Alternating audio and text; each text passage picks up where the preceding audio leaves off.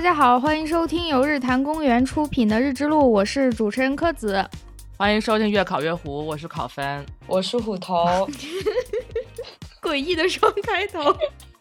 这一期是《日之路》和《越烤越糊》的一个串台节目。啊。先请考分老师还有虎头老师来介绍一下自己。不要叫老师了吧，不要太长。不，没有，我觉得不要叫老师了。我们俩的学历根本就不够当老师。就是这录的很多嘉宾都是真的是老师，我们俩根本就不算。哎呀，可是现在老师这个词已经泛滥了，对吧？对，所以我们就是廉价老师，已经变成一个捧杀的称谓。嗯，总之先来介绍一下自己。要怎么介绍呢？没有什么好介绍的，就是越烤越糊的烤和越烤越糊的糊。可以简单介绍一下越烤越糊哦。怎么介绍呀？你俩做了这么长时间，不太知道自己做的是个什么节目是吗？真的呀，不知道呀。嗯，我们的节目定位就是越烤和糊嘛，没有别的定位。我写了一个 draft， 但我写的 draft 是接着烤说的，因为我 assume 烤会说一些东西。不是，你个算我说的什么东西？你们现在就是两个和尚没水吃，知道吗？没有，因为我想的就是说，比如说我们做了一档讲什么什么什么的播客节目，然后我本来就是想说跟我们串台拉低了那个日之路的平均学历和科普深度。、哦、所以就是我来负责说我们做了一档什么节目是吗？对，我就想说我们两个没有什么科普深度，但我觉得我们是更多的从文化研究的视角去找一些我们感兴趣的话题等等等等这样子。我确实觉得很难总结我们节目到底是关于什么的，毕竟柯子老师也不知道如何总结。对，这是真的。我在补了你们的节目之后，真的我也在想，但凡我能想出这个答案，我肯定会直接说，就不会直对，就不会让我们。对，你要不要也简单说一两句？我想一想啊，如果是日之路的听众没有听过越烤越糊的话，越烤越糊是一档文化乱炖的那种感觉，就是有关于文艺作品啊，文化啥都聊，就是都网上冲浪啊，对，冲浪，反正就是大家感兴趣自己去听吧。包括其实听完今天这期节目就是你们节目的一个精神的大浓缩，这是日之路基本上没有过的一个类型，到目前为止，基本上我每一期都会请一个嘉宾聊他自己的研究，所以是比较集中的一个体系的东西，有时候研究点都是很小的。但今天这期反正也先就说我们的预警了，就是这一期节目是一个想到哪说到哪，我们有大纲，但是我们那个大纲也是非常散的，思维特别发散，然后跑题特别严重，先要跟大家预警。它可能不能叫跑题，因为没有题。只要没有题就不存在跑题。它很像就是一到打算写一个完整的东西之前有一个 brainstorming 那个过程，我们只是把这个过程保留下来了。但是反正我觉得我们在那个大纲里添东西的时候添的很爽，所以我觉得这期可能录的也很爽。但是大家听的呢，我们就不管了。我感觉柯子老师已经逐渐烤糊化了。对，而且其实这期我们之前就是在群里聊天的时候，我最开始的想法是，因为我之前一直也听日之路嘛，感觉就是柯子老师从来没有像采访自己的嘉宾那样在日之路里面谈过自己的研究。嗯，就本来这个节目应该是我们是日之路的嘉宾，然后后来我企图扭转为柯子老师是越烤越糊的嘉宾，然后这个扭转的结果就是我们肯定不会像柯子老师请他的嘉宾那样谈自己的研究，而是换一种方式，换一种烤糊的方式。对，换一种烤糊的方式，让柯子老师既会聊到他的研究，然后我们又会进行一些奇怪的发散，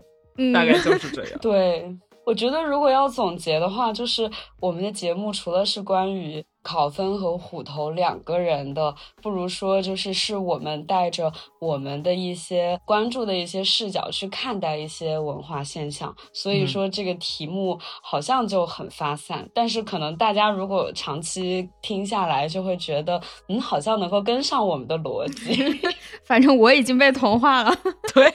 但是总之觉得非常不好意思，就上这个节目会拉低日之路的那个节目的科普深度和平均学历。里在此先向大家道歉。不会不会，哎，经常你们这样，但凡不是读了博的，就是硕士或者本科，都会反复强调这件事情。我现在觉得我这个节目的门槛已经开始高于一些大公司的收简历的门槛了。您就是青年教师那个面试环节，不是大公司，是高校好吗？我们叫科学院，你看我们那个粉丝群。哦对对对对对对对，档次是很高，都是院士。开头5分钟了，听众不知道这期的题是什么。5分钟，如果现在还没有关的人，后面的节目他就能坚持得住；如果现在他就关了，后面他也听不下去。这是一个筛选机制。说得好。那我们是不是可以进入正题了呢？好，那我们进入正题。正题之前还有一个 warning， 还有一个提醒。就是这一期由于大家也听到了两位老师非常发散，我也跟着特别发散，然后我们这一期根据大纲会聊到一些文化呀、性别呀、性别意识呀、性别认同呀、性取向呀这些东西，所以我们考虑了一下，就是建议未成年要不就在家长的指导下收听，要不然你就别听，成年人呢就是以你自己的判断来听，我们在后面就不会收着自己了，就想到什么聊什么。先把预警放在这儿。说的好像这一期的题目其实是就是什么见不得人的东西，然后最后告诉大家，其实我们这期聊的是沙漠，也不知道是哪里可以开车。但是就是聊大纲的时候，居然能从沙漠聊到这些问题，就让我觉得特别有意思，也是我特想录这一期的原因。好，我们总算是把主题说出来了，是沙漠。沙漠这个题目听起来很宽泛，但是我觉得就像考老师刚刚说的，就是我们总听到科子采访其他的学者他们的研究领域，但是好像从来都不知道科子自己在研究什么。对对，我在日坛公园有讲过，但是在那边讲的是比较科普一点吧，没有讲特别深。但我们今天要讲的很深吗？就稍微讲一点更学术的东西吧，因为在日坛那边讲的时候是作为一种景观去讲沙漠，讲一点我们的工作趣事儿什么的。今天反正我们先起头呗啊。沙漠我想想应该从哪说起呢？就是首先我觉得肯定所有人都知道什么是沙漠，就你多少有个概念，你去过没去过，从电视里知道还是从图片里知道，但是大家都知道沙漠。可是我做这个工作这些年，又开始发出一些老年人的感叹。我时常感觉一个最大的误区就是，大家通常把沙漠当做一个不好的东西，一个荒凉的、应该被剔除的、应该被所谓就是治理掉、完全从地球上消失的这么一个东西。就是应该扭转一下这个观念，因为我们老提什么治理荒漠呀、去种树呀、之类的事情，所以荒漠它好像就那个刻板印象极其的重，大家对于荒漠的所有的概念就是在于我应该把这个东西去除掉，它就是像所有的那种糟糕的事情。类似的还有像全球变暖，就是什么温室效应，其实这个本身它也是一个正常的现象，但是由于我们天天强调它的负面作用，他的整个的印象已经不是刻板印象，就完全变成他唯一的标签，就是一个糟糕的事儿。或者说是不是我们日常强调的是人类活动制造出来的那些沙漠，或者是全球温室效应这些东西？对对，我们要治理的是我们造成的那一部分，而且负面影响很大的那一部分。那科子具体是从什么角度，或者说研究沙漠的具体的是哪个方面的领域呢？我硕士的时候不是纯粹做沙漠，我是做整个干旱区的气候变化的过程，就它在一个比较长的时间尺度，就几千年上万年的时间之内，它是什么时候干、什么时候暖。然后博士的时候就是看沙漠能发展什么产业？它这个能的意思是不破坏它原本的这个生态环境，然后不造成更多的资源的消耗，也就是传说中的可持续发展，只不过限定在了比较脆弱、资源本身很少的沙漠这个区域内，我怎么让人和这个环境能够共同的往前发展？也就是说，从地球的视角变成了人的视角。嗯，是的，是的，我本来是纯自然地理的，然后其实转到更偏人文这一方面。忽然想到一个烂梗，就是刚刚我们至少因为已经警告过了，所以我一定要把这个烂梗说出来。就是我们虽然聊的是沙漠这么干涸的东西，但是我们这一期可以聊得很咸湿。好了，这太烂了，烂梗说完了。对不起，我们预警不是为了讲这种烂梗，太烂了。就刚刚柯子说的时候，我有很多联想，就比如说我们小的时候想象中的沙漠，就是那种我觉得可以说是中国宁夏之类的地区的那些沙漠，就是黄沙，然后有那个沙丘什么的。但后来当我觉得在我了解更多其他国家的地理以后，我就发现可能广义上的这个 desert 这个东西它不一定是长成那样的。因为刚刚像柯子聊的时候也会用荒漠这个词。被你注意到了。它其实是对，就其实好像有很多不同的类型。我觉得可能，我不知道，我瞎概括，就是他们可能共同的特点是干旱，至少是要是干旱，但是这个干旱具体表现为到底是沙子还是什么类型的地和植被可能会有一些区别。但小的时候想象的可能就都是长成那样的，因为那种比较好看嘛，它会拍成照片或者做成景区。你说的对。就比如说美国和澳大利亚那种沙漠可能就没有那么沙丘那样的好看。其实你说的基本上都对，你真的没有看什么资料吗？我没有啊，我概括总结能力很强的。就是大的范围我们管它叫荒漠，所有这一些各种各样的类型一般就统称为荒漠。所以 desert 这个词到底有没有沙呢？ desert 其实没有，它就是荒漠。如果要一对一的这样定义，而且要把它分得比较清楚，就不是说口语里，是在这个论文里想要把它分清的话，一般 desert 我们就翻译成荒漠，指的就是这个大的范围，包括沙漠。沙漠其实它指的叫沙质荒漠，也就你说那种有大沙丘的那种地方，它不是颗粒都差不多吗？都是黄色的那种小的沙粒，然后能够堆得很大。荒漠里除了这种沙漠之外，还有像戈壁滩，就是那种地比较平，然后有很多石头，可能还有一些草什么之类的。还有叫沙地，沙地就是介于戈壁和沙漠之间吧，你可以这样想象，就是它的沙的成分更多一点，但是也有点草，有点石头，而一般这种都是由人为造成的。你经过的那些什么，好多像什么科尔沁草原，现在就是科尔沁沙地，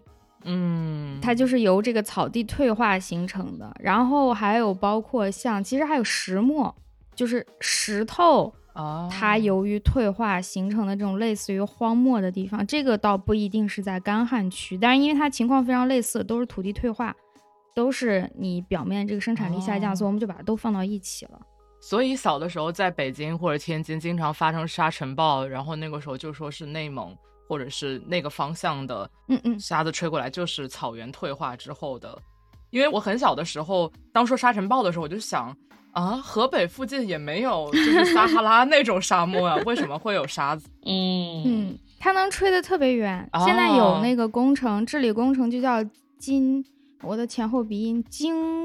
金风沙原治理工程。京就是北京，津天津，其实也包括河北。它这个工程的名字叫京津，但是它治理的风沙源其实就是在这个沙子的上游那个地方。而且根据那种沉积物的分析，其实在内陆，包括咱们国家内蒙还有外蒙整个这一大片干旱区，它那个沙子是一直能吹到东南亚那么远的。哇，就是在那儿是可以发现相同的这个成分的沙粒的。天哪，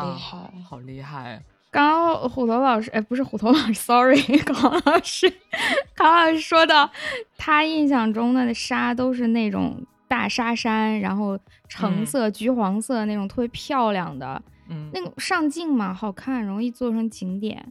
所以我们之前在对大纲的时候，刚开始就想到的就是沙丘那个电影，其实那个电影里大量的场景都是这种沙漠，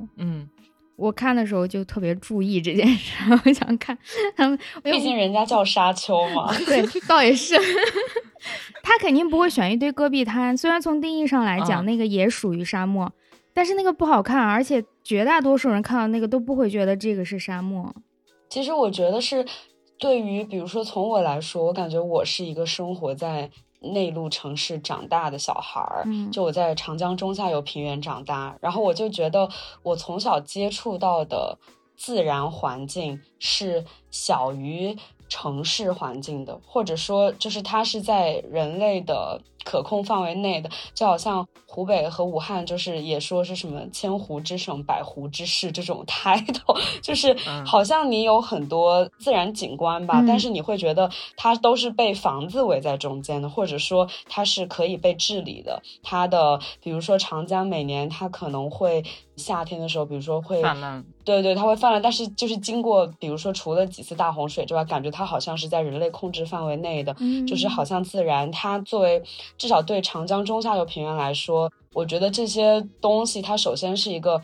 资源，它是一个农业的资源，这个地方经济的基础，然后它也是好像水和食物的来源，然后它也是一种景观。但是像比如说沙漠或者说大海这种好像是特别大的自然的概念，我感觉对于我来说，就是除非我特意比如说以旅游为目的去一些地方，直到我亲眼看到大海，亲眼看到沙漠，但在那之前我对这些比较辽阔的自然的想象全部都是来自于文艺作品，特别是我觉得对我来说特别突出的就是影视作品，因为它就是很直接的用那个画面可以冲击我，告诉我身处在沙漠或者是身处在大海中央是什么样的感觉。但是这种就是比如说影视制作作品中呈现的这个尺度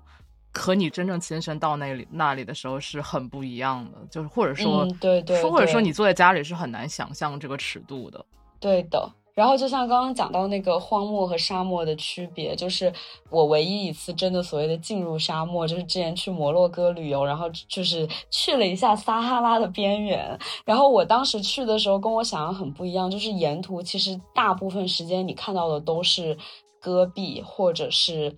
总之就不是沙漠，而是各种形式的很干旱的地貌，然后你会觉得那些地貌是特别无聊的，说实话，就他们全部都是土黄色的，然后特别远，特别高，特别干，特别晒，很少有植被。这样的路你连续开5天你会觉得非常无聊，但是你真的进入沙漠其实只会待一个晚上而已，就是跟我想象中的开车去撒哈拉是完全不一样的体验。这说明我们的想象力都很匮乏。我觉得就是我们对这些比如说就从沙漠来说，我觉得至少我对沙漠的很多想象就是基于我看的电影，然后我觉得对沙漠的认识、想象、理解，这些都跟电影脱不开干系。然后就像我们曾经有一期节目是讲香港和纽约两个城市是如何被影视所塑造的，就是这两个城市的形象和想象，我觉得对于沙漠也是一样，就是我们在看电影的时候，沙漠它有一些符号，然后你就会带这些符号去真的去体验沙漠，因为它已经成了你的看沙漠的第一印象和滤镜了。同感。其实我也是城里长大，我也不是沙漠里长大。在这聊下去，我觉得有一种误会，就是仿佛我是一个沙漠来的人。没有没有不。但是您更了解我也是做这个研究之后才对沙漠有很多认识。但是我小的时候就是我们家人会开车去新疆，那一路就是要过戈壁滩，就是刚刚虎头老师说的要开车可能2-3天都是那种很无聊的戈壁滩，然后周围也没有人，就不要说没有人了，就是没有任何东西，那个沙丘也不好看，对，也没有动物，对，可能有很小动物但我们也看不到，对，看不见，对，可能会给大家留下那种荒凉的印象，就是因为沙漠里的其实它有很多动植物，但是它们都太小了，你看不到它，灌木也是很小的，叶子也是很小的，动物也很小，然后它其实有水，但是它水都在那个沙子下面，它是地下水，所以你从表面这样掠过的话会觉得什么都没有。但反过来就是你们刚说的这种影视的塑造，我对于像纽约呀，或者尤其香港呀，确实就是全部都是影视的概念。我对它概念就像你们对沙漠一样，只对那种最漂亮的沙丘有概念，比较有标志性的那种东西。当我真正我还没去过纽约，但是当我真正去香港的时候，就发现绝大多数80%的时间我看到那些景观，我体验到的生活不是影视剧里的那些，就像戈壁滩一样的，它就过去了。真正有意思的可能就占一点点，和我的想象中，我这么多年在脑子里想象相同的，就只有那一点点。我有一个问题想回到，就是大概10分钟以前，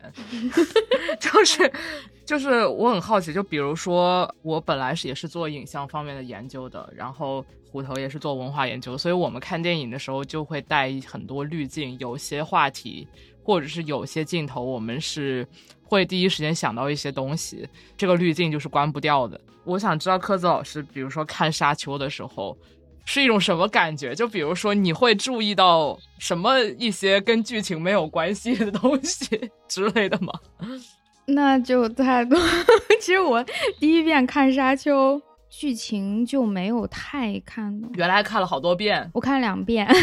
哦，好的也不是很多。第一遍本来他那个剧情就是对于一个没有看过原著的人来说，本来那个剧情就有点信息量挺大的嘛，我就控制不住的会去看它里面那个沙漠的地貌，而那个时候我第一遍看的时候我也没查资料，所以我不知道它那个是实景还是 CG 做的呀之类的，我会下意识的想去判断一下这个是不是真的。因为像沙丘有一个比较标志性叫新月型的沙丘，就是风一直吹的话，你从那种鸟瞰图俯视图去看，它会像一个月亮一个弯月，新月这种，我就会控制不住去看一下这个沙丘，如果是笔直的那个尖尖，那就是假的它肯定假，但如果是新月型的，也有可能它是 CG 做的很好，也有可能它是实景，我就会忍不住去看一下这个事儿。然后还有很多它会露出来那个沙下面其实有一些岩层，有的是原本是有座山被吹的，吹成了这种样子，有的是沙子经年累月垒起来的，我就会注意去看那个岩层里面有什么东西这么细致，控制不住这个没有办法。我以前也觉得很奇怪，就是我的硕导他就是走在路边会突然停下来盯着旁边那个山看的那种人我现在有一点理解他了，有点类似。其他有时候其实大多数的影视如果看到我熟悉的那种地貌的话，都会就是下意识的会去看一下，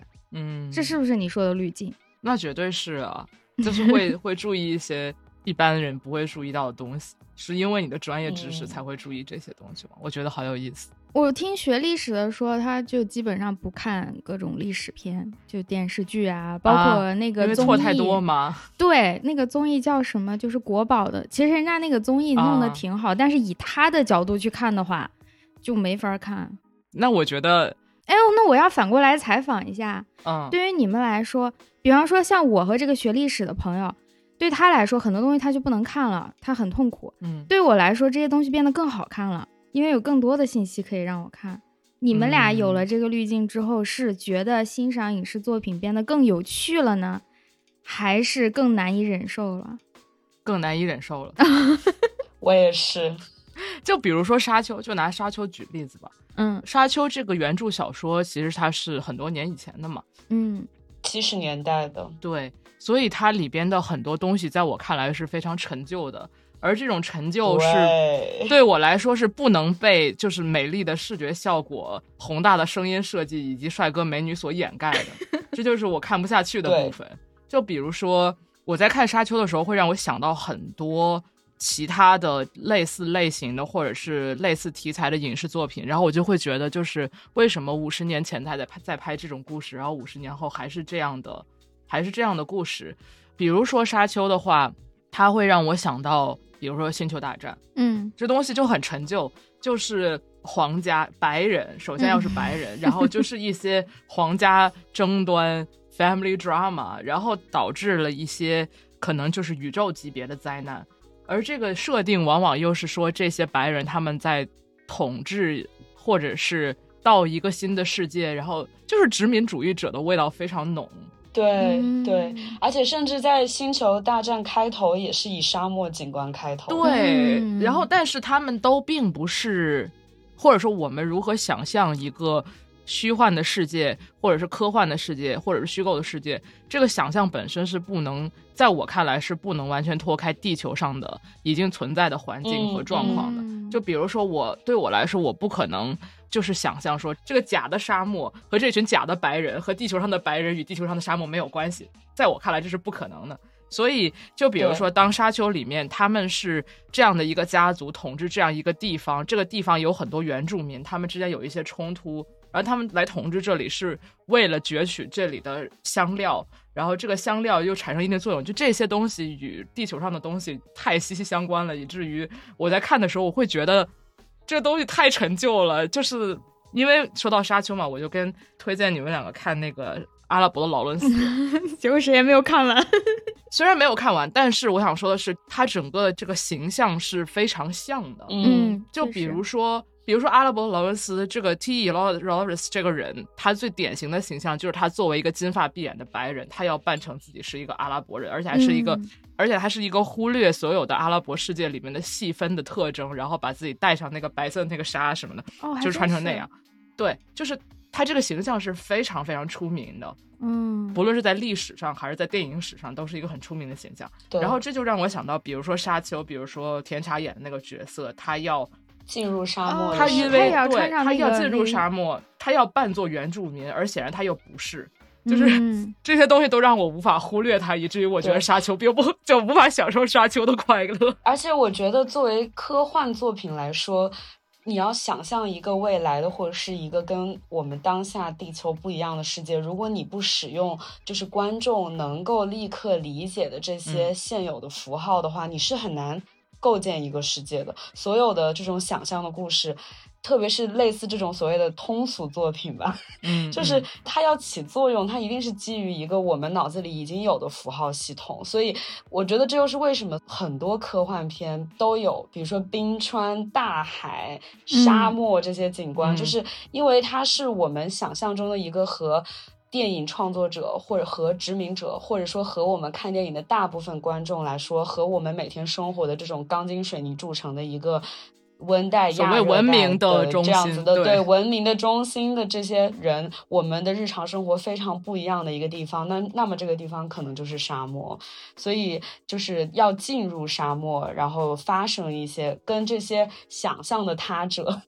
产生一些互动，这样子。对，就是好像这些作品里面，因为主角都是，假如说我们讨论的是好莱坞的作品的话，那主角一般都是白人，然后他们会去到一个地方，在他们看来这些地方可能是荒蛮的，是不文明的，然后是待征服的，但其实那些地方又本身有人在生活，那么他们和这些人的关系就是被历史上的这些话语也好历史也好给定义的，所以就是这在我看来就很有问题。所以包括星战，比如说我们之前一直在讨论的一个问题，就是星战里面就是有一些像人的人，而有一些不像人的智慧生物然后这些不像人的智慧生物往往生活在一些像刚才胡说的温带或者亚热带的城市景观不一样的一些自然景观里面，然后他们往往又是一个什么类型的形象，他们的命运又是如何的，就让人非常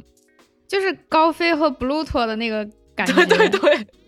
对，就是有的人有的狗是站着，有的狗是狗。对，就是你要让观众能和主角产生共情，这个主角首先他要和观众自己比较像，他首先要长得比较像人，然后其次我觉得像星战的话，我觉得除了 Chewie 其他的都是完全就是人嘛，就是他们主角然后你能想到比如说 Darth Vader 所在的他们那个飞船里的空间，它是一个非常现代化的非常正常的所谓的人类世界能想象的一个权力结构的一个中心这样子的空间，可是你看到他们飞到那些荒蛮的星球上，比如说那些长得像鼻涕虫一样的当地的一些统治者他们所在的宫殿总是非常的所谓的就让我们叫它一日风情吧，对，它就是像在一个洞里面，或者是总之就是就会有一些，其实我觉得就是反射了很多西方对阿拉伯还有非洲这些地区文化的想象，他们的整个装潢我觉得就是很直接反映这些地区。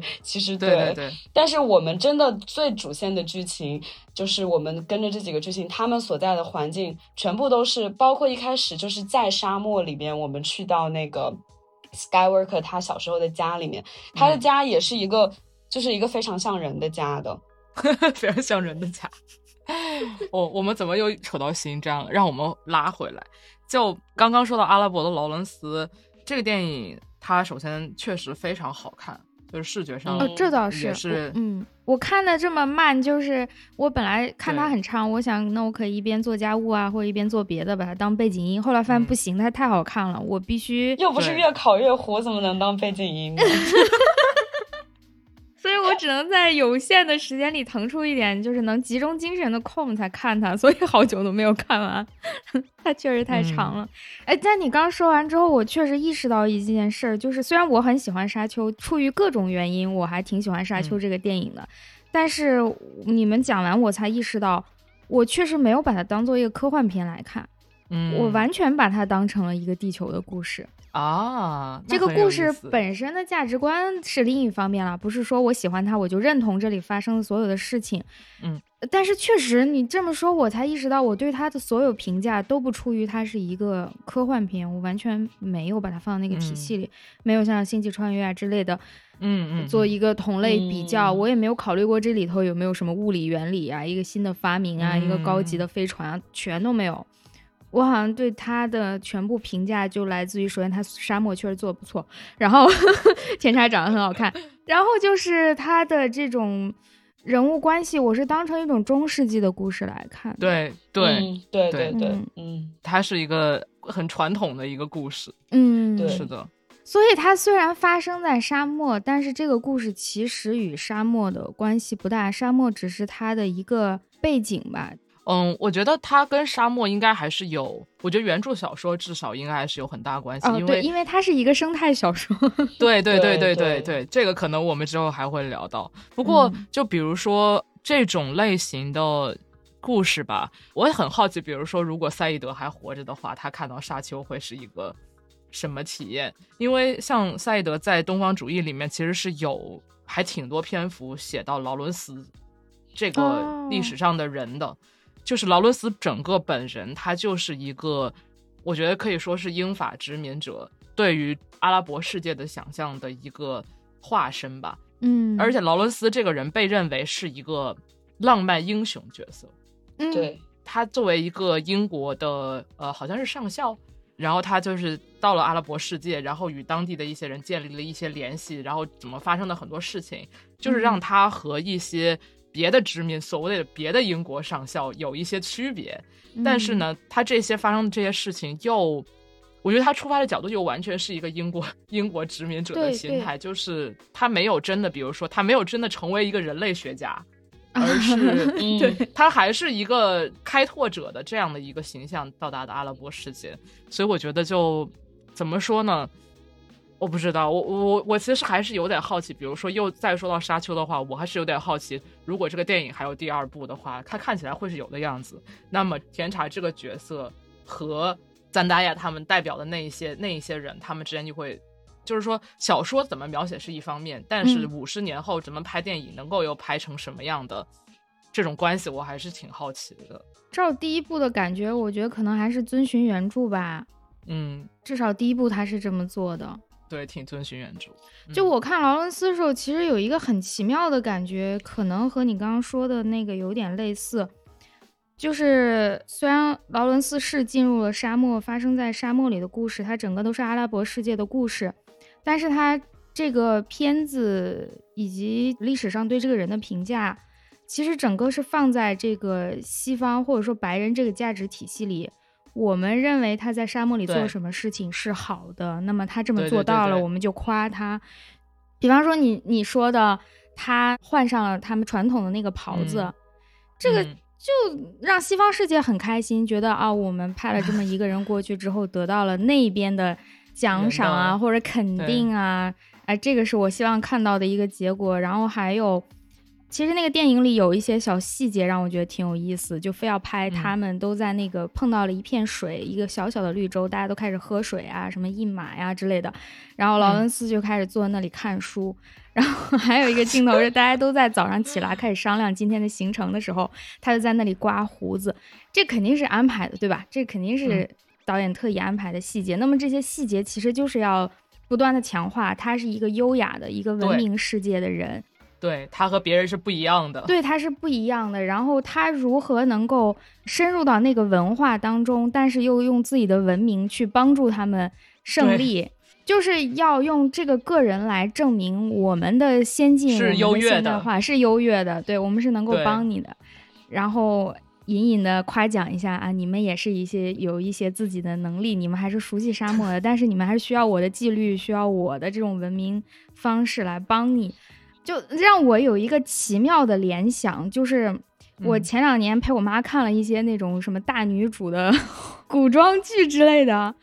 他们里面经常会出现一个桥段，就是这个女主被掳到这种少数民族边疆的部落里之类的，当然它是一种浪漫关系，但是这一段的情节你看的时候你就知道她绝对不会留在这个部落里，她一定不会留下来成为这里的压寨夫人或者什么部落的夫人，但是这一段的情节是用来衬托这个女主的魅力的，就是让我有了这样一个奇妙联想。其实阿拉伯劳恩斯经常给我这个感觉，他当然他不是去发展浪漫关系的，他是去 We never know 这么早就引这个话题吗？也不要。但是我就是想说，他给我的那一种价值观的那个感觉是非常类似的，就是劳恩斯这个人在沙漠里取得的一切事情都是为了衬托他本身的这个西方背景。对，其实这也是，就比如说像赛义德他写东方主义的时候，他把东方主义这个词或者这种认知体系吧定义为它是用来就是西方世界用来合理化他们对于阿拉伯世界的控制和干预的一种方式，就是像你刚刚说的，就是说为了证明我们是更优越的，所以我们要去打引号的帮助他们或者是干预他们，所以它就是这种认知体系的来源在于他们要合理化自己的干预，或者是甚至是像我们说比如说去攫取一些资源之类的，但这个东西其实像我们今天看到的很多作品也依旧是这个逻辑，它可能在后911时代有一些新的变体，但是我觉得还是很像的。就前一段时间我看通天塔，2006年的一个电影是，墨西哥导演的拍的，然后那里面就很有意思，它就是几条线嘛，然后其中一条线就是布拉德皮特和凯特布兰切特两个最漂亮的白人然后他们就吵架了，所以他们就决定去摩洛哥旅行，然后就是期待这场旅行能为他们的关系带来一些变化。我剧透一下，就是在摩洛哥他们也是在那个像胡说那些就是戈壁的地方坐在旅游大巴上，然后就开很久，然后戈壁上呢有一户人家有两个小男孩，然后他们最近刚得到一把猎枪，然后就试那个猎枪，结果其中一位就是应该那个弟弟他枪法极准，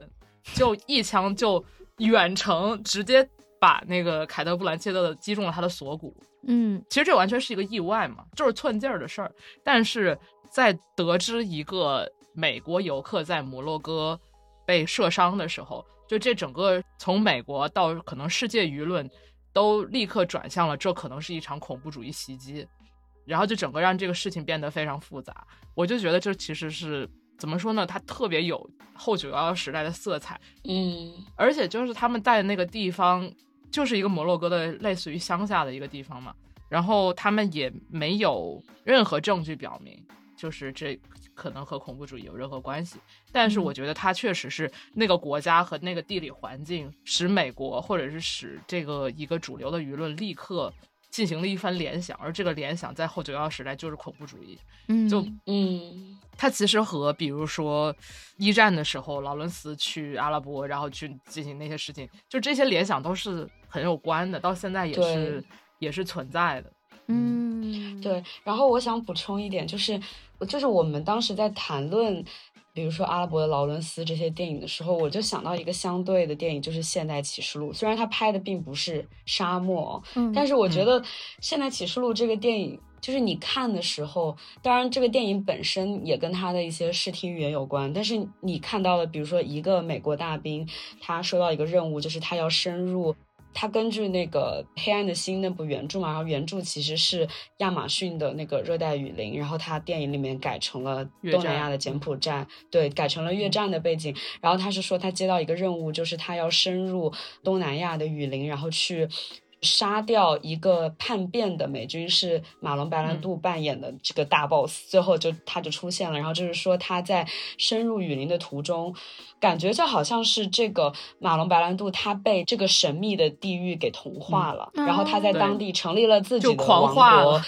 对，他就被魔鬼化了。就是对于马龙白兰度的这个人物，一路上有各种不同的传说，就说他多么的凶狠，他去杀害美国的士兵，然后他反对美军，然后他在雨林里面成立了自己很强大的一个部队，然后就是邪教，有点像。对对对，他就很有邪教的那个，非常的神秘，而且他好像是就是能力很强，无所不能。然后他就从主角的这个视角讲他一路如何深入雨林，当然他一路上有拍他看到就是他越战的一些经历，就是他自己的他相信的一些对美国的这些所谓的信仰的崩塌，对人性的崩塌等等等等这些描写。但是我觉得这个电影它的整个基调就是非常的，因为它叫 Apocalypse 嘛，就是好像你曾经相信的那些东西它就一点一点的脱落，一点一点的崩塌，然后在你深入一个东南亚这样一个非常神秘的和美，而且他电影开头是那个士兵是在他美国的家里还是酒店里，好像就是不是他是在胡志明市，哦对对对，他是在越南，反正是就是他是一个空窗期，类似于他就躺在那个对他在一个酒店房间里面，然后那个电风扇特别热什么的。对对对对对，就是所有的这些描写，就我感觉就是好像你越深入一个所谓的异域的一个你不了解的领域，然后特别是当地的，如果他们的气候地貌和你习惯的非常不一样，然后让你生理上也感觉非常不适，语言又不通的时候，它就像是一个逐渐丧失自我的过程，它就像是美国逐渐丧失自我的一个过程。这好像是你只要深入沙漠，你深入雨林，你去深入东南亚，你就觉得好像你会丧失现代性，你会丧失自己的美国身份认同，你信仰的东西它都会崩塌。然后最后在马龙白兰度出现的那一刻，就是这个电影的一个高潮吧，就是他出现的那一刻，整个就他已经不像一个人了。我觉得我可以说，对，我觉得他就是好像某种程度上来讲，他的那种就是有点像殖民者的那种心理的恐惧吧，就是好像沙漠雨林它是一个很辽阔的很庞大的东西，你想要去征服它，你想要去统治它，可是你越深入你越会，你会有深深的这个丧失自我的感觉，好像你越深入一步，你就越需要一直就是说服自己我是美国人，美国人或者我是白人。 对， 对，就是这种丧失自我身份的恐惧是很强的。然后我觉得可能像比如说阿拉伯劳伦斯这些电影，它是一个在安全范围内的你对这些地方的想象，所以你会看到就是你描述的沙漠景观它都是在你的这个所谓的你心里的安全范围内的，你是想通过你的殖民系统，你通过你对世界化的理解去理解沙漠在你的世界里它占有一个什么样的部分。但是像现代曲树好像是你越深入你已经不知道美国在哪里了，你越深入就是你甚至在地图上都找不到它的那个王国到底在柬埔寨的哪个地方，你已经丧失这个世界的坐标了，你也丧失你理解世界的坐标了。对，我觉得这个特别有意思，因为阿拉伯劳伦斯和现代启示录都是和战争有关。阿拉伯劳伦斯是一战期间，而现代启示录完全它是一个越战的产物。这也反映了很多一战和二战期间大家的那个心理和社会意识的变化吧。现代启示录它就是美国在越南战场吃瘪了才会产生这样的恐惧。对的对的对吧，对的。而一个没吃瘪的英国可能会想象的阿拉伯世界就是另外一番景象。所以但其实东方主义它本身它最初出版是78年，它其实也是一个越战的产物，是一个学者对于越战或者是以越战为代表的一个西方向东，所谓的东方，但东方主义的东方指的是阿拉伯世界，但是西方向非西方发起战争或者是进行干预的时候他们会产生的各种各样的心理的，它也是这样的一个产物嘛。就我觉得这个联系还蛮有意思的，就是对沙漠代表阿拉伯世界，然后雨林代表着东南亚吧，或者是太平洋。对的，对的。但他们其实是完全相通的，哪怕他们长得非常不一样。然后其实我今天突然间想起来有一部我非常喜欢的安东尼奥尼的电影叫做《过客》，是那个那个男的叫啥来着？演闪灵的那个。尼克尔森，对 ，Jack Nicholson， 对 ，Jack Nicholson 是他演的，哇，就是他演的一部文艺爱情文艺片，但也对，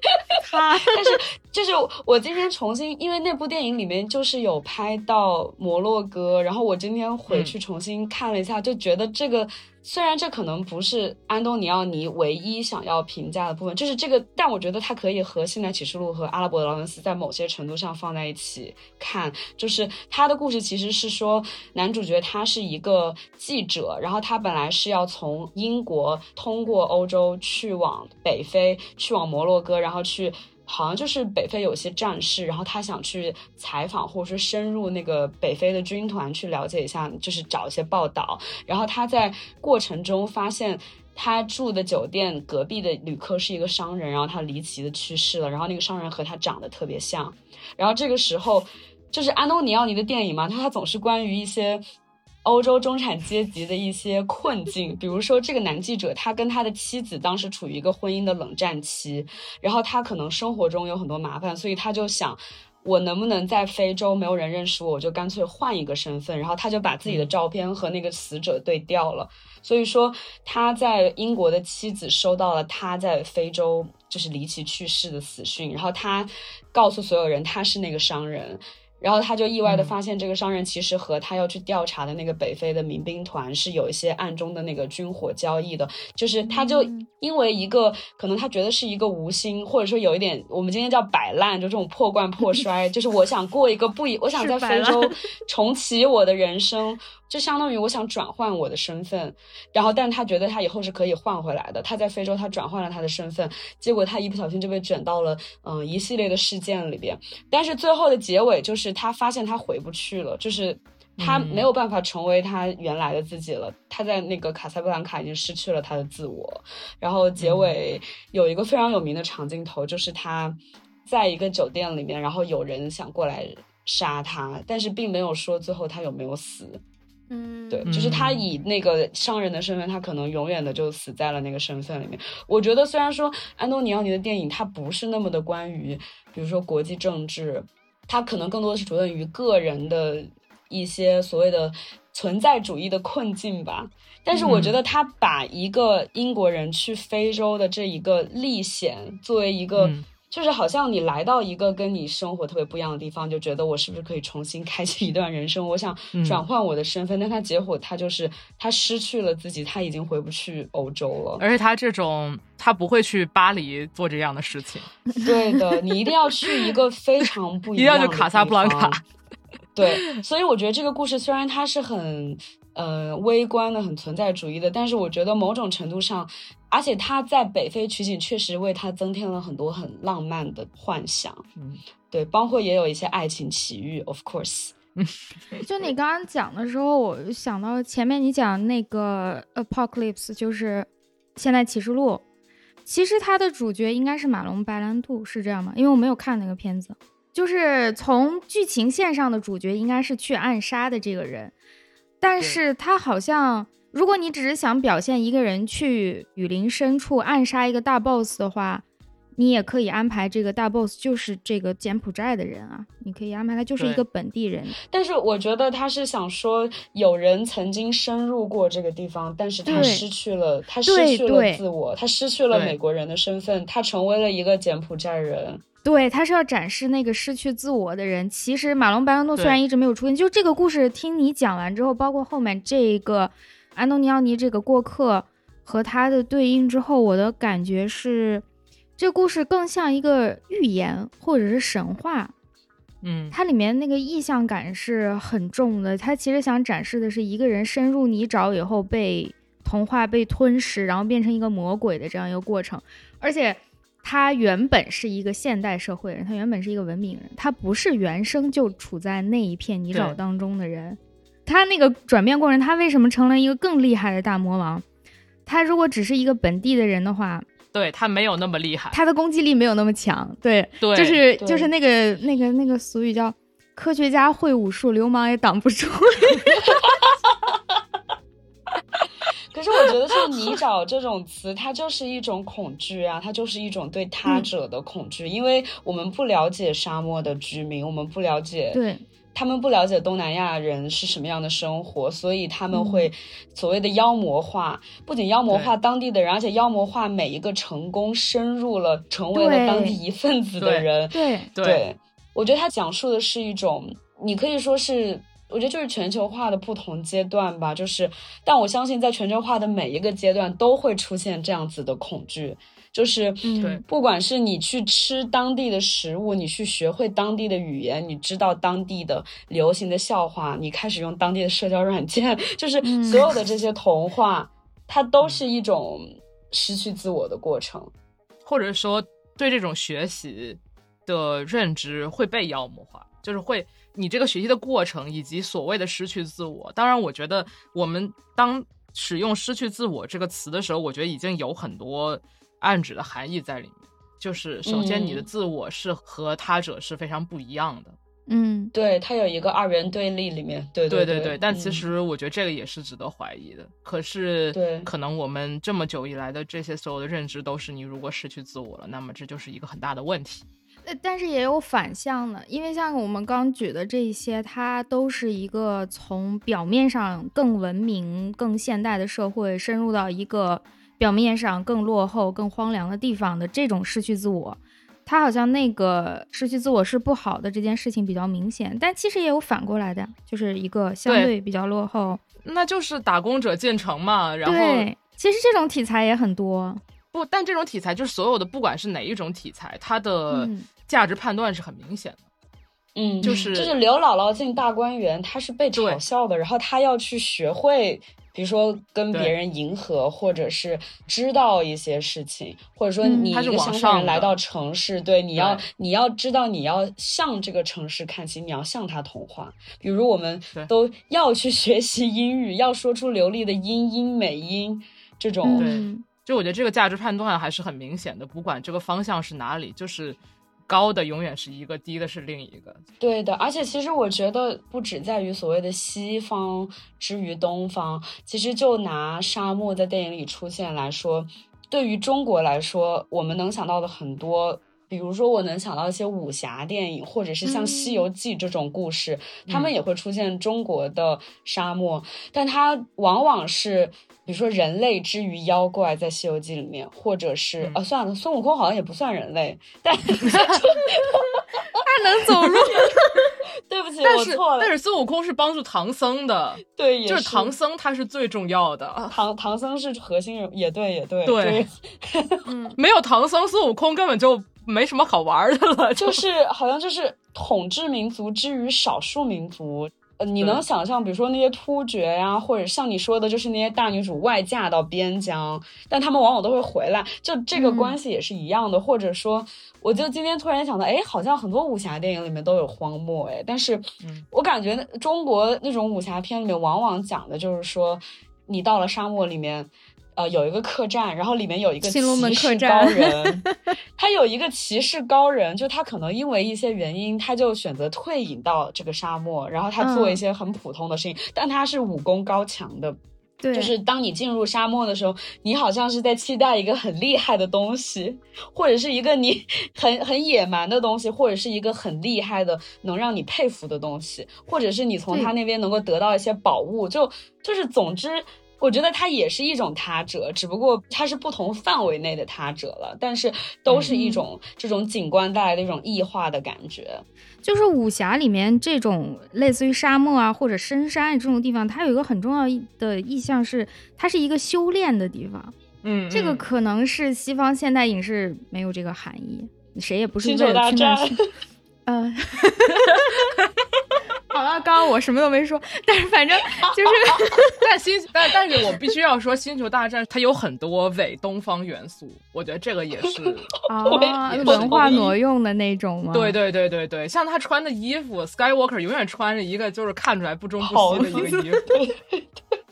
他就是一个骑士高人什么，对啊，神秘的东方力量，对啊对啊对啊对啊，包括他那个剑，其实对吧，原力就是练气功吧，对，就是气功。那说到武侠，我又想到就是必须说盗墓小说，或者是跟盗墓，我一定要说这个和盗墓相关研究。就比如说，我这不行了，就是指名道姓当笔记。但主要是我也没看过别的，所以我也不能概括别的，可能《鬼吹灯》什么的也差不多吧。就是比如说《盗墓笔记》里面，他们总会去到一个在现实世界里面是少数民族生活的地区。多数情况下，或者说我觉得让我印象深刻的所有地方都是这样，它要不然就是沙漠戈壁，要不然就是西南的雨林，云南之类的这些地方，然后他们这一队人总会找到一个当地向导，而这个当地向导不是惨死就是叛变，对然后这些神秘的，就是他们越深入这些与他们平时生活的地方不一样的这些地理环境，就会发生一些危险的奇幻的事情，而这些地理环境里面往往也有一些东西会影响人的心智，让人变得就是让人狂化，就是总有这些，就还是大龙白兰度，对对。然后我一想，比如说《盗墓笔记》的三个主角，一个是东北人，一个是杭州人，一个是北京人，就所有人都是来自于东南沿海就也不是东南沿海，就反正就是东部地区，东部之于西部了，我就相对还是比较发达。对对对对，然后就他们每次的历险啊什么的，包括一些主要的配角也都是北京人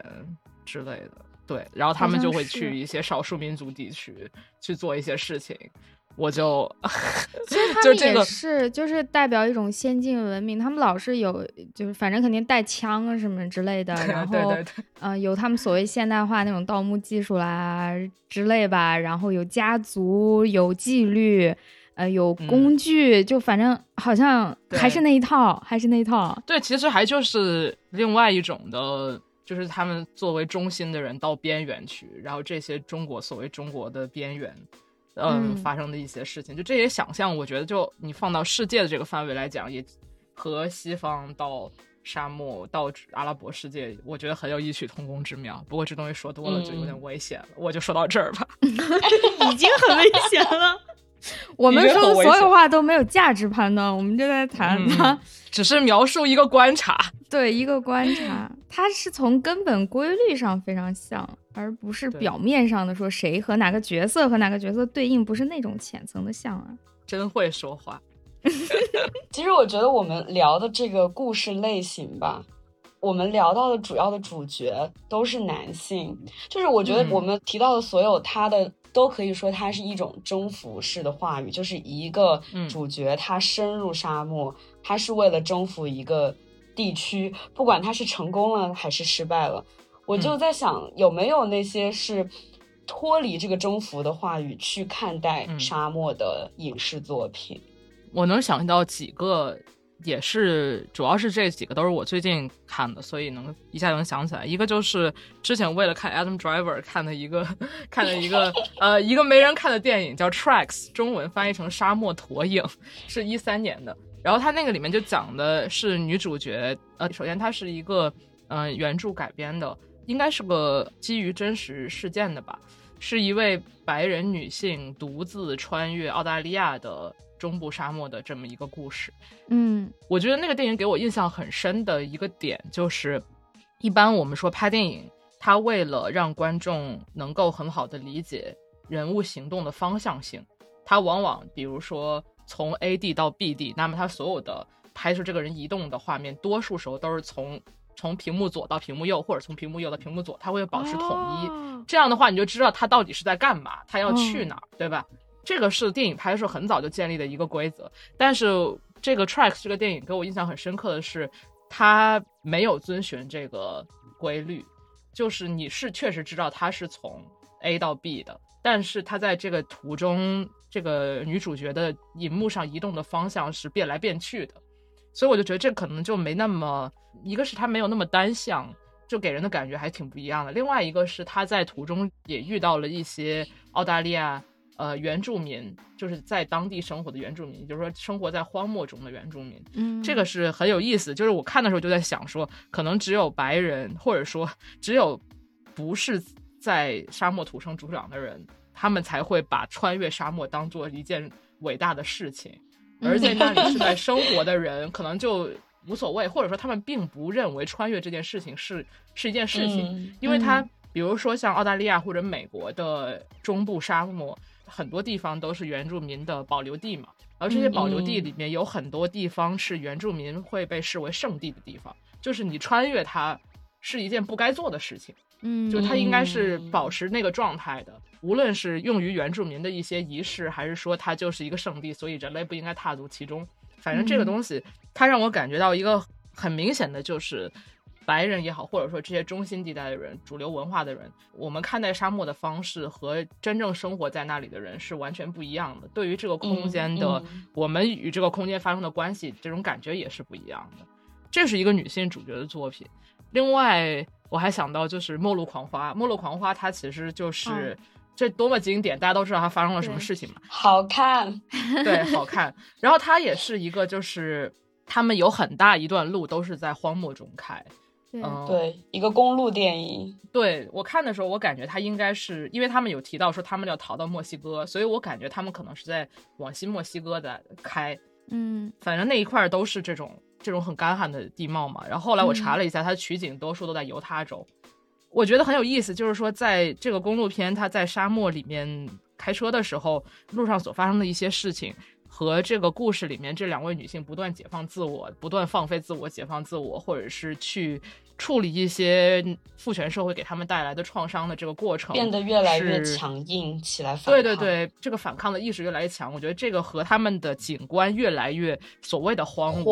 对对对对，是有关的。就是他们，我记得最清楚的一段就是不是有一个开油罐车的一个男的，一路上就是碰见他们就进行一些性骚扰，然后最后他们就是在一片荒凉之中，在沙漠里面把他那油罐给打了。对，就那一段，就是他这件事情是不会发生在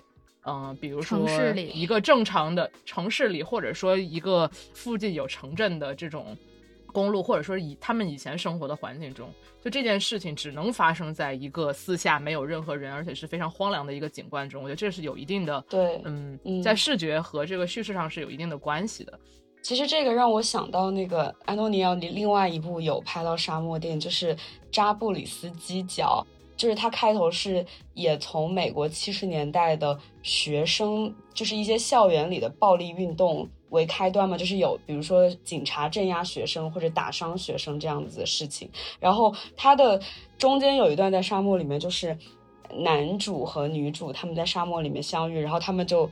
遇见了之后就立刻开始做爱或者怎么样，然后结尾就是也有他们想象说比如说炸掉那个别墅什么，就是中间有很多幻想的片段。然后我觉得那些片段就是在这些电影里面，就好像当所谓的现实生活，不管是末路狂花里面两位女性她们生活中遇到的一些男权社会对她们的压迫，她们的不幸，还是比如说 Zabriskie Point 里面好像70年代美国社会的各种问题，然后你逃到沙漠一个这样子的地方，好像它就是一个全新的空的地方，然后你可以自由的做一些事情，去想象你去炸掉你现实生活中的一些麻烦和烦恼等等。就你可以说它是一个现实生活中的一个出口，一个想象的乌托邦。 对，在这些电影里面有一点这个意思。但是它并不是征服意味的，它并不是说我要把现实生活中的那些我相信的东西带进来，而是说现实生活中它已经崩塌了，我想要逃离它，所以我来到了沙漠，然后沙漠给了我解放。那沙漠其实在这些电影里，它就是给观众一个暗示，就是在这里是没有你所熟悉的那些现代社会的文明规则的，是这样吗？就我不需要再给你解释了，他们现在可以逃离这些规则，只要表现这些人现在进入了沙漠，观众就能接受掉。或者我觉得是他的背景，就是在潜意识里面，不仅是在鼓励着这个角色，也在告诉我们你到了一个非常不一样的地方，你可以做一个不一样的人吧。但我觉得这个就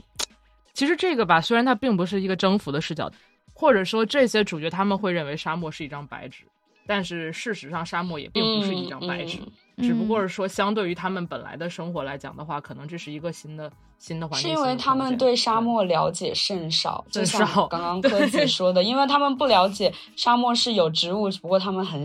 矮，然后沙漠是有动物的，沙漠也是有水的，只是不在我们平时能看得见的地方，所以你觉得沙漠好像是很空的，但其实可能并不是这样。我在想那个绝命毒师，他们最开始就是每次把他那个房车开到沙漠里去做毒品，其实也是类似，就是这里没有法律了，这里没有规则了，我们在这儿，其实沙漠里有一辆车停在那儿是极其显眼的呀，也太显眼了远比你把车停在城市里要显眼多了，但是他会觉得停在那里是安全的。我觉得这要看就是说这个故事的主体是什么，如果它是一个比如说像绝命毒师，它有时候会它的景观会让我想到西部片，但西部片的主角它往往是一个警官或者是牛仔，就是他来到一个一片白纸的地方，他是要建立新的秩序，对，他是去征服的。而比如说像我们提到的女性，或者是还有另一个电影我也是前一段时间看的，它的中文译名特别好笑，叫沙漠妖姬，然后它其实是讲也是在澳大利亚嘛，然后它是讲几个 drag queen 变装女皇，她们要去从 A 地到 B 地去一个地方表演，就是他们在他们本来的生活本来的城市的这个空间里面是一个边缘群体，他们表达自我可能会遭到一些歧视也好，或者是一些不好的事情，包括他们的经济状况健康状况可能有一些问题，但他们在整个开车的过程中，就他们可以在一个四下无人的环境疯狂的表演，疯狂的展示自我，就我觉得这个区别在于就是说，如果你是一个女性，或者说本来是在这个主流社会中是一个边缘群体，那么到达沙漠这种地方之后，它是一个对他们来说是一个解放的，这个或者说这个空间给他们带来一种解放的可能性吧，或者去做一些在本来的生活里面他们不被允许做的事情，这个我觉得就有别于，虽然它的主体依旧是这几个电影都是白人，他们依旧来自于主流社会，但他们并不是像西部牛仔那样，就是说我要在这里建立秩序，我要在这里伸张正义，而是去寻找一个可以让他们做一些和在主流社会中不一样的事情的一个空间。对，因为他们都是不同意义上的边缘群体，在主流社会中，所以就可以到边缘的地理里面去做自我，做自己。对的，对的，对的。那好像就至少就我们现在提到过的这一些意象里，沙漠它其实有两种功能，如果是对于一个相对强的身份，不管是各种各样吧，白人也好啊，西方文化也好啊，大城市的人也好啊等等，如果是对于他们来说，沙漠代表着一种冒险，一种可以征服的对象，一个历险的经历，用来佐证他们本人的魅力，他的能力的这样一个经历。但是如果对于一个边缘人，虽然像老白他也是一个白人，还是一个中产呢，但是他其实是个边缘人，对，或者对于 LGBT 或者对于很多女性受到压迫等等等等，反正就只要你是有一个边缘标签，那么来到沙漠里，它好像代表的是你可以从原来禁锢你的那个规则里逃出来，对，你有一次新的解放的机会，哪怕不是反抗，至少是解放吧，这样的一种感觉。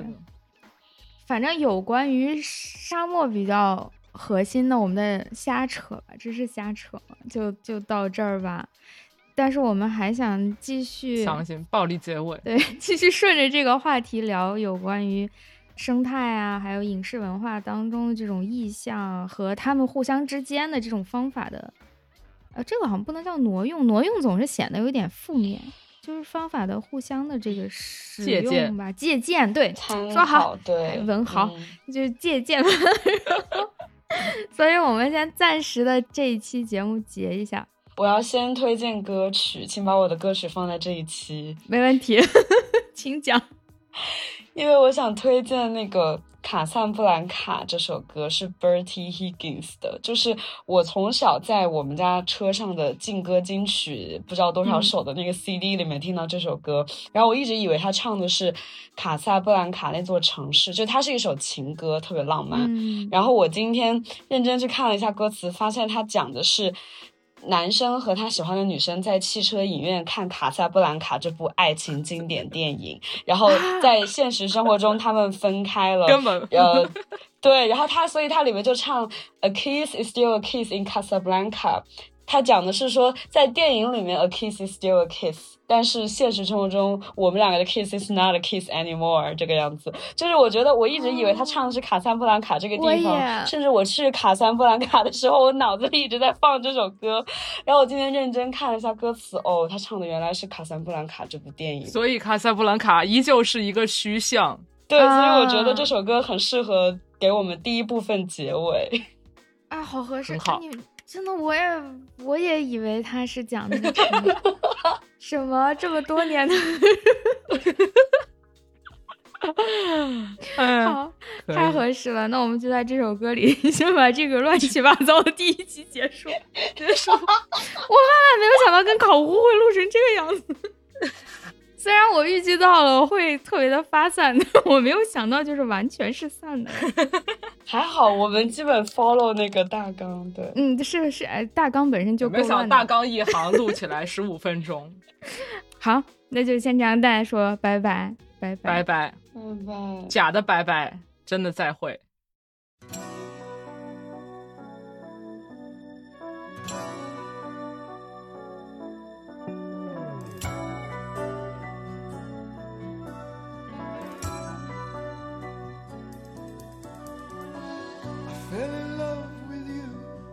Casablanca,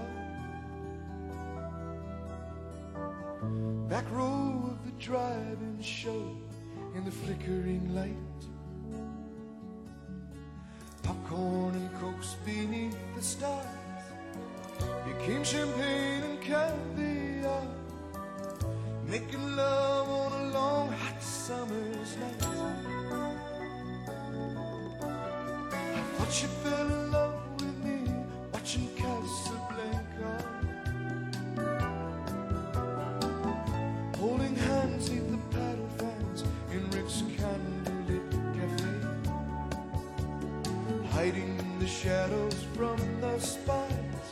a rocking moonlight in your eyes, making magic at the movies in my own Chevrolet.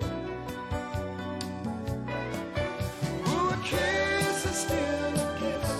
in Casablanca, but a kiss is not a kiss without your sign.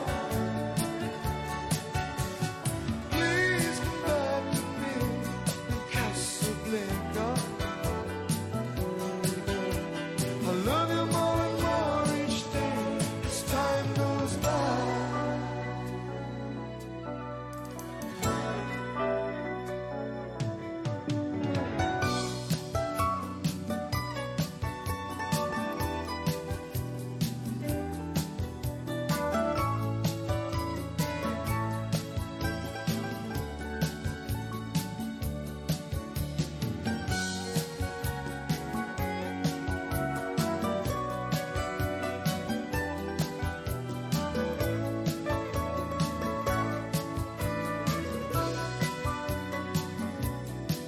I guess there are many broken hearts in Casablanca. You know I've never really been there, so I don't know. I guess our love story will never be seen upon the big white silver screen, but it hurt just as bad when I had to watch you burn. Ooh, a kiss